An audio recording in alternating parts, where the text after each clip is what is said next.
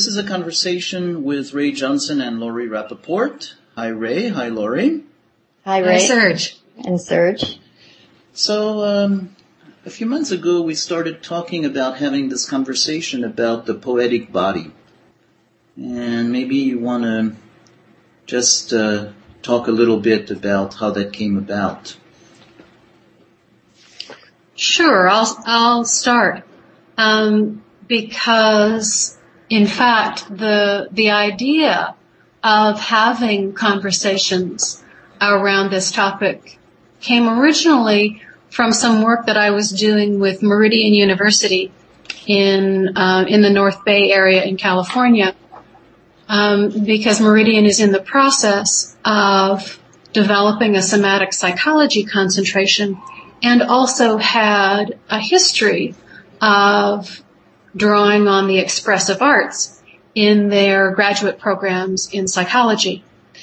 And so together with the folks at Meridian, um, I helped put together and host a symposium called The Poetic Body with the idea that there was some real shared territory between somatic psychologists and expressive arts therapists in that as practitioners, we all work with a territory in the human experience and the human psyche that has to do with things that are implicit, not very clear, and often more easily elicited through creative process than anything else. Um, and I guess I also at this point want to acknowledge the fact that I borrowed this term, the poetic body, uh, for the symposium from um, something that Thomas Moore wrote in Care of the Soul. And although he didn't say very much about it, the idea of the body as something that wasn't um, an object, but rather a very alive and creatively oriented subject was intriguing to me. So that's, that's how I got to choose the poetic body as the title for this symposium. And Laury was one of the presenters that we invited to speak at the symposium because of her background both as a focusing practitioner and trainer as well as an art therapist. So mm-hmm. she really brought both of those elements um, to the conversation. Yeah, yeah. Laury? Do you want to say a little something about that experience or what it meant to you? Mhm. Yeah, I um I was really excited when I got invited to be part of this symposium on a panel. And when I first received the invitation, I was like, "Oh wow, they invited me to be on the somatic psychology panel." And I hadn't really identified myself in the somatic psychology arena. And it kind of woke me up to the fact that, oh yes, actually, that is what I have been doing, um, for over 30 You're one for, of us, Laury. yeah, yeah, for over 30 years. And, yeah. Yeah, because I've been a focusing trainer. I learned focusing over 30 years ago at the same time that I was studying expressive arts therapy at Lesley University. And when I was learning focusing at the same time that I was in the expressive arts program, I was like, when I, I when I would focus, I would say, oh my goodness, this is so familiar and there was a sense that this is what happens when I'm engaged in the expressive arts.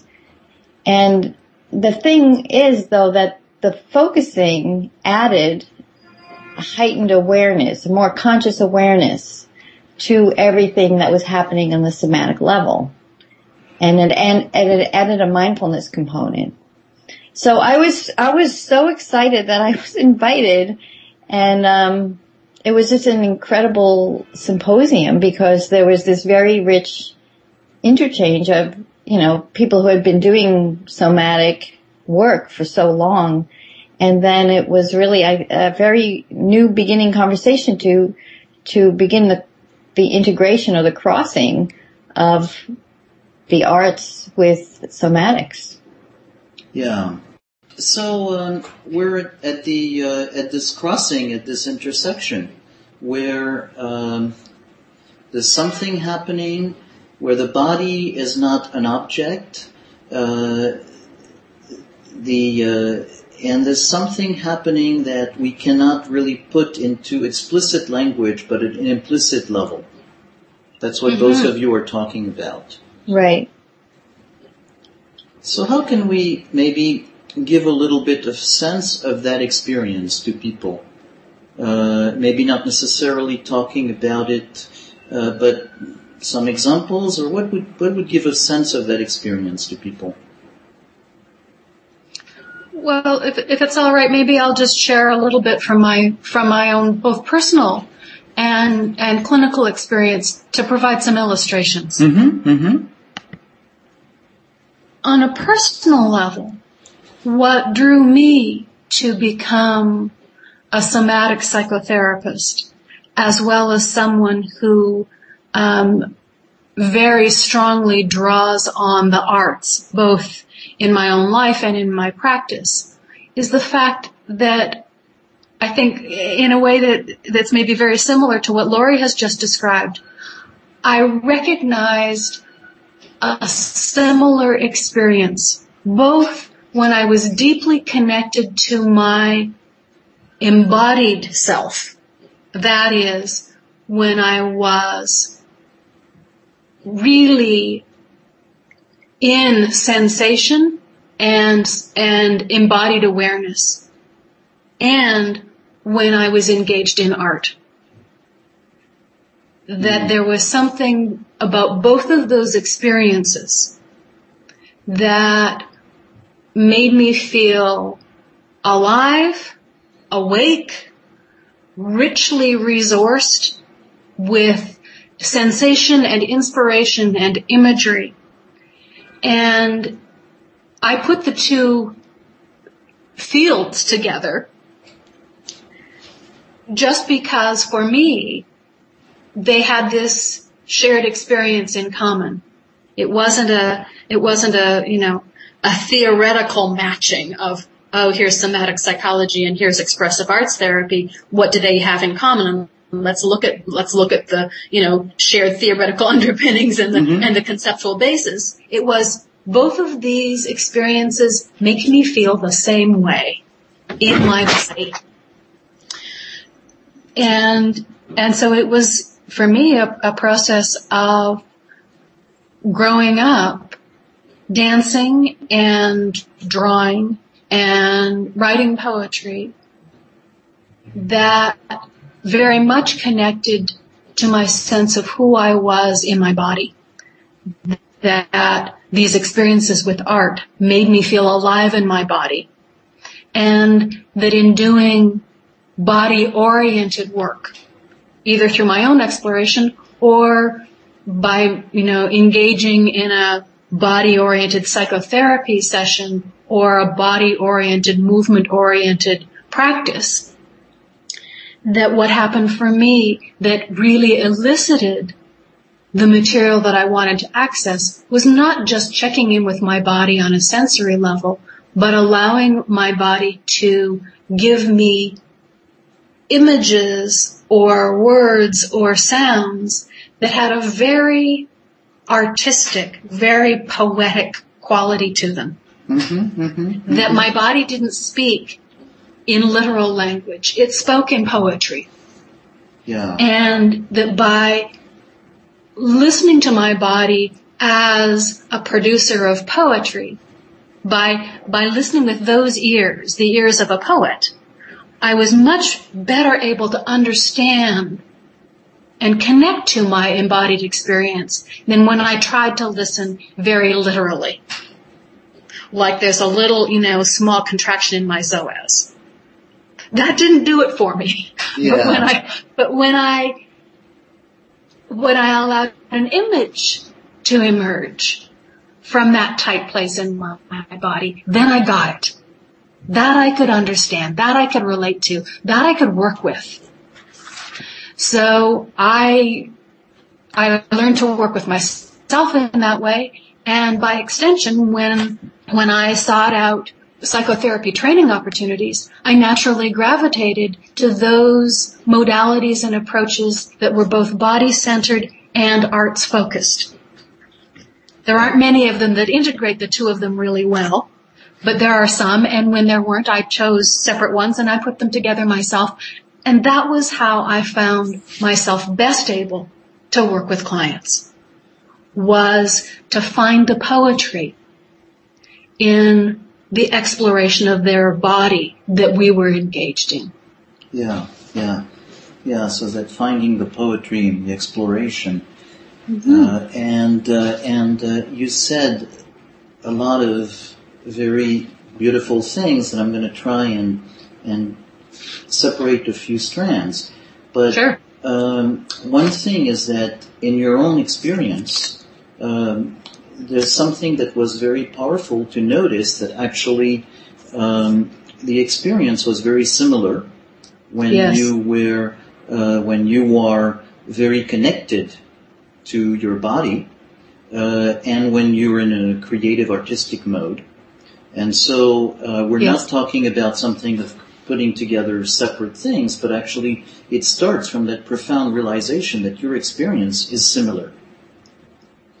And um, coming from there is the other uh, insight is to notice that when you actually listen to the language of your body, um, you get more understanding and more connection and more communication uh, when you listen in a poetic mode than when you listen in a literal mode. Yes. Yeah. So, so that uh, poetic body is um, is is really in a way um, relational about how you want to be with yourself, and a sense that's more coming up um, when you are both mindful, connected to the body, and in a poetic mode. I, that's that's exactly it. That that for me, um, understanding and supporting myself to allow my relationship to my body to be one that's artful um, has been both really illuminating and has shifted my understanding of the forms that knowledge can take because I think in this culture we're very um, we're very socialized to think of knowledge as always being literal and factual, and to be skeptical of metaphor. That somehow metaphor and symbol and creativity is a little messy, it's a little sloppy, it's not precise and accurate. And what I found both in my own explorations with myself and in the clinical work that I've done with clients is that the creative and the poetic and the metaphoric not only can very precisely capture the meaning of something that's going on in the body, in the self, that it not only captures it, it also elicits more. That it's it's a the, the creative process is a process that allows me to draw on many many aspects of experience and integrate them and synthesize them and express them without losing richness or depth or I think actually in the long run accuracy. I just think it's a different way of understanding what we usually think of to be accurate information. Yeah, yeah. So when I'm hearing you, um, uh, what I hear is a sense that, in a way, instead of um, the usual form of knowledge, which is capturing things in uh, language that is finite and in a way rigid, um, mm-hmm. you're entering into a process, and uh, there is something of this process itself um, which is um, which is allowing, in a way, uh, more understanding of what happens than yes. rigid forms. More more inclusive, and not only more inclusive in terms of what those processes can express and communicate, but what those forms can evoke in others. So not only can I gather a lot of who I am and touch on many layers of experience when I write a poem, when someone reads that poem or hears me recite it, it's not just a communication of my literal experience. It, it allows them to touch in and also gather for themselves what their analogous experiences have been. So in a way, it's, it's a transmission it's of experience. It's kind of rec- allowing to recreate something or to, to, to transmit a similar experience as opposed yes. to simply describing. Yes, so that what, what the person who hears the poem gets is not just a transmission of my experience, but an elicitation of theirs. Yeah, an elicitation of theirs. So they're in process as well. It's not something that's finite, but something that continues and is an active process. Absolutely. And it's, it has a ripple effect.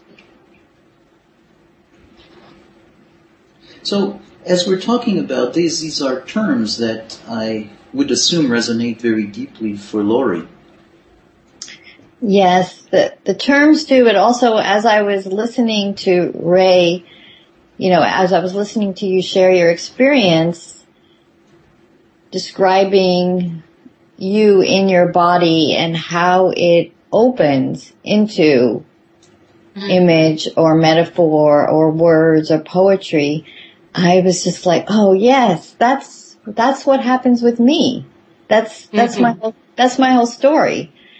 And if yeah. I, I felt, I felt the word resonance came to me and just what you were describing about sharing a poem, but also when you were speaking, it's like, yes, all of that resonates very deeply with me and was kind of what I was saying in the beginning of how I got to combine, you know, focusing is, is my practice with, um, the expressive arts. So I would, I would like to, um, well actually I'd like to add that in addition to focusing, I have a background also in, you know, other body oriented psychotherapies and having, having, uh, worked, you know, in different ways for a long time. So although I emphasize focusing because it, it's sort of the, the thing I've been cultivating for 30 years, I have the awareness of the other somatic approaches. So I, I would like to add Serge, if that seems right as a follow-up, um, kind of take what Rae said and how it combines with what what my sense is, and and mm-hmm. and, and, illustrate actually a, a, a client. Mm-hmm. Mm-hmm. This would be a nice balance with the personal. Great. Yeah. Great. Yeah. So, what comes to me is that you know we we live in our body, and it's true that many of us have become separated from being in the experience of our bodies and there's a lot of movement towards getting to know our bodies and finding many ways to come into the body. And, you know, when I learned focusing, one of the things that I really liked about it is, is Gene Gendlin said, you know, that it, this is a natural process of listening inside to the body and, and accessing what's there. And it's just about learning a way to be friendly to our experience to come into it. And he also said that creative people have probably always known this. And so what I mean is not just focusing, but about being in the body. He said creative people have probably only have always known this, but what's new and different, you know, with focusing or I think with any of the somatic approach, approaches are the steps that can help people get there.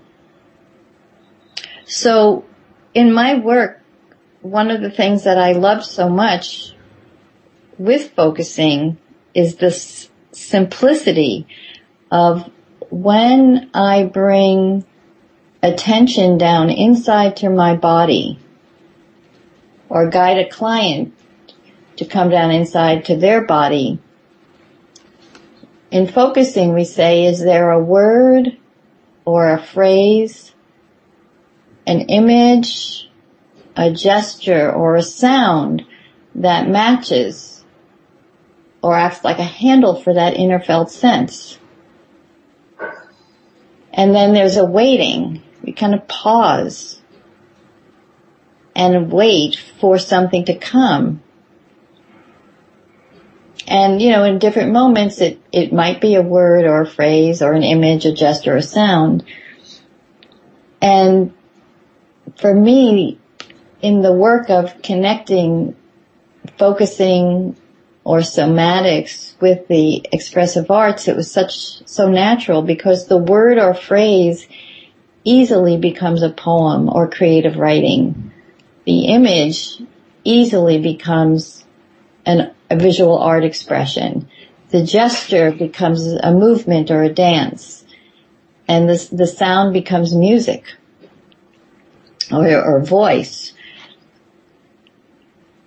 And, and and so both processes are so natural and that's why when Rae was just talking and she was describing, you know, being in the body and how the image comes and all of that, it's just, it's just natural. So this, this, this integration, this crossing of focusing and expressive arts is just, they are just together. There's nothing separate about it. Yeah, what you're describing is um, something where um, as you try to uh, find if there is a, a, word or an image or a movement uh, that corresponds to this felt sense as you're in that waiting moment, uh, in a way there is that poetic process, that artistic creative process that comes up because you're not in a literal mode of trying to put things in category, but you're literally waiting, listening for the uh, uh, body to express itself in a poetic mode, as Rae was saying. Yeah, exactly. Exactly. And that's the process that happens when you're an artist or you're a musician and you're kind of in the midst of creating something and you don't yet know what it's going to be or what color is really the right color or what balance is the right balance and you, there's kind of a waiting and a listening in the body and that's some of a little glimpse into how the somatic and the creative process are all like in there together. And so, you know, what's happening is even if we're not doing specifically uh, something that's labeled as uh, art therapy, uh, we are very much in a creative process as a therapist and as a client, and that's a very different mode than being a doctor or being in in the process of fixing people or repairing something that's wrong or talking about pathology, but there is an inherent quality of paying attention to the creative ability of the two people in the room. Yeah, absolutely. I, I tell my students all the time that doing therapy is a creative process because we don't know moment to moment what is going to happen. We don't know what the client is going to say. And then it requires us you know, listening and it's a, it's completely a creative process. So would it be okay if I share a little glimpse with the client? Sure, sure. Yeah. Okay, so this was a, a client I was working with for a while and sometimes I begin, you know, just with a, I call it a, a focusing check-in to just take a moment to go inside the body and, you know, relax and and just to notice how, how am I in this moment? And so, you know, this, the space becomes quiet and we, we sit and wait, allowing, allowing the client to check inside their body. So the client shared you know, after a while that she had a burning sensation in her heart and her chest. And so I said that, you know, back to her. And then I asked her if there was a, a word or a phrase or an image, a gesture, a sound that matched that. And she got the image of a, of a torn heart is what she said. So then I invited her to draw the, the torn heart. So she used oil pastels and made this heart that was kind of bluish and purplish. And then she wrote on one side of the paper underneath it, she wrote bruised heart. And then on the other side, will it fall apart? Mm. And so for me, this is some of the, the poetry of the body. Like the image came and then the words just naturally came. And so then after she shared about that and we, you know, I was listening to her, then I invited her to go back inside and to sit down, to imagine sitting down next to that bruised heart. And to just in a gentle way to ask it, you know, so, you know, what does it need? And then she took a little while and then she opened her eyes and she said, yep, I got it. And she, she added around the bruised heart these strong hands that she colored in orange color and then put this yellow light around the heart. And then she said that as she was with that, yeah, that there was this warmth came into the heart, into her chest and it began to soften and it soothed the bruised heart. And she said a sense of faith emerged. And then she wrote underneath, she wrote strong hands holding it together. Mm. And so it's like what Rae was saying about how as you keep company in the body, and as you open to the, the messages that the body brings forth that speaks in this poetic language through image, through color, through brief words, you know, the body has its way of healing itself and, and carrying, bringing forth, yeah, what it needs for healing. And, you know, then there's a way of of like Rae was saying about accessing the meaning. I mean, then, you know, there's more things that could go, that could come from that, which we're not going to go into now because we have a little, this is a short conversation.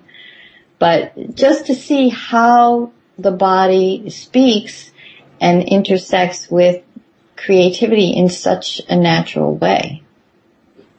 Yeah, yeah. So that's a very beautiful example of actually, uh, yeah, the that uh, that poetic interaction, that poetic understanding, that uh, um, uh, and uh, a sense of also how it's not something where um, poetic or artistic is divorced from reality or from sensation, but actually it is very much fed by that um, very real contact with awareness of the body. Right, exactly. And what's, what's remarkable to me about your example, Laury, is that if one had attempted to explore those issues through literal narrative, tell me what's happening in your life right now. Mm-hmm. That although the client may have been able to say, well, you know, I'm going through a really difficult time with my partner and we're fighting a lot and I feel, you know, as though we're on really shaky ground. You could get a whole story that might map onto that experience of torn heart and and you might even be able to think your way through what a good possible solution for that difficult experience, difficult relational experience might be. Mm-hmm. But what I don't think you'd have is the actual experience of change. Right. That just talking through the narrative doesn't allow the insight, if there is one, to seep into a person's experience. Whereas with your client, she actually felt her heart soften. Right. She felt strengthened. Change was already occurring without there needing to be some externally manifested series of tasks to repair that relationship that she could go back to. I'm imagining this, this relationship that's causing the heartbreak. Um, she could go back to that situation in her life with resources that she could feel. Yes. And I don't think that happens when you take apart people's life problems in a literal way Yeah. So, and so try to solve them from there. There's something very powerful, Rae, in your describing this, in saying that when you are in a process of uh, embodied poetry, uh, you are already in the process of change. Yes. And so you're already partly there. And that's something that feels like a very, very, very powerful uh, way to describe this. Mm-hmm. Yes, and then there's an added thing about what the e- expressive art part does to continue it because it's a wonderful dance between being in and hearing the body's messages and sensations and and how the answer comes naturally from within from the client or in ourselves. And then, you know, especially with the visual art, this, the, you know, because I'm, pi- I'm seeing the picture that she drew, she then has that as the reminder. And in looking at it, it mirrors back or reflects back the somatic, the somatic knowing and the somatic experience and continues the process. It continues even further. So it's just also powerful. hmm hmm Right. So your client doesn't have to remember the issue. She doesn't have to remember the story in order to take it out into her life and to do something about it. She can look at the drawing and the drawing not only reminds her, it evokes that experience. Right. So it's alive for her mm-hmm, mm-hmm, rather than something like, oh yeah, right. What am I supposed to do to solve that problem? mm-hmm. What was that again? Which I think is a very, it's just a very different way of approaching psychotherapy. Yeah. Yeah. And I, and I, and I think it's true because you do, you know, like movement and just movement or psychodrama or music. It's when you add that added sensory dimension Mm-hmm. to, to the, you know, inner somatic attending. It just, yeah, the, the being able to carry it forward or what you remember is just on another level. Yeah.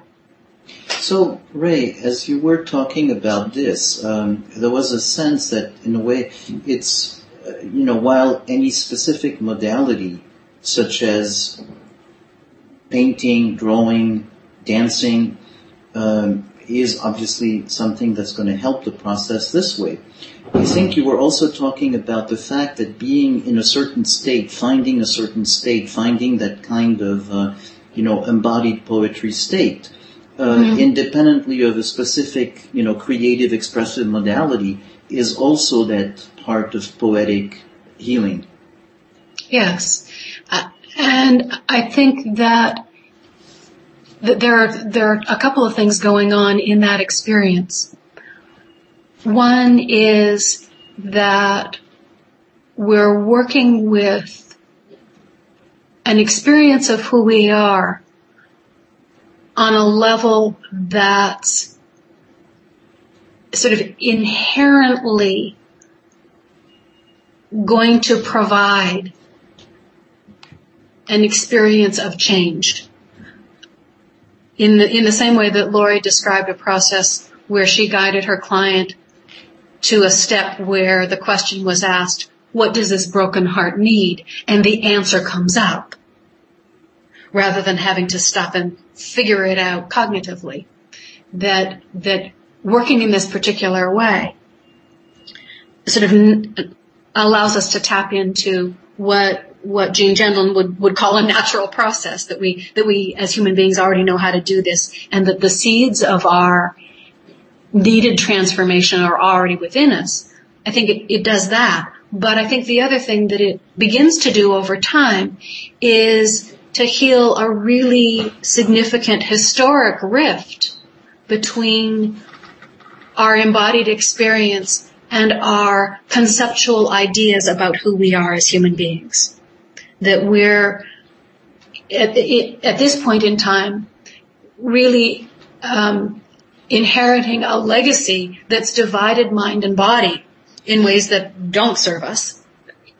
And that going back to the body, back to sensation, back to the creative, back to the artistic, and understanding ourselves through those ways of being actually begins to strengthen our confidence that those elements of ourselves are important and valuable and are as much a part of who we are and how we understand ourselves as the stories that we tell ourselves about who we are.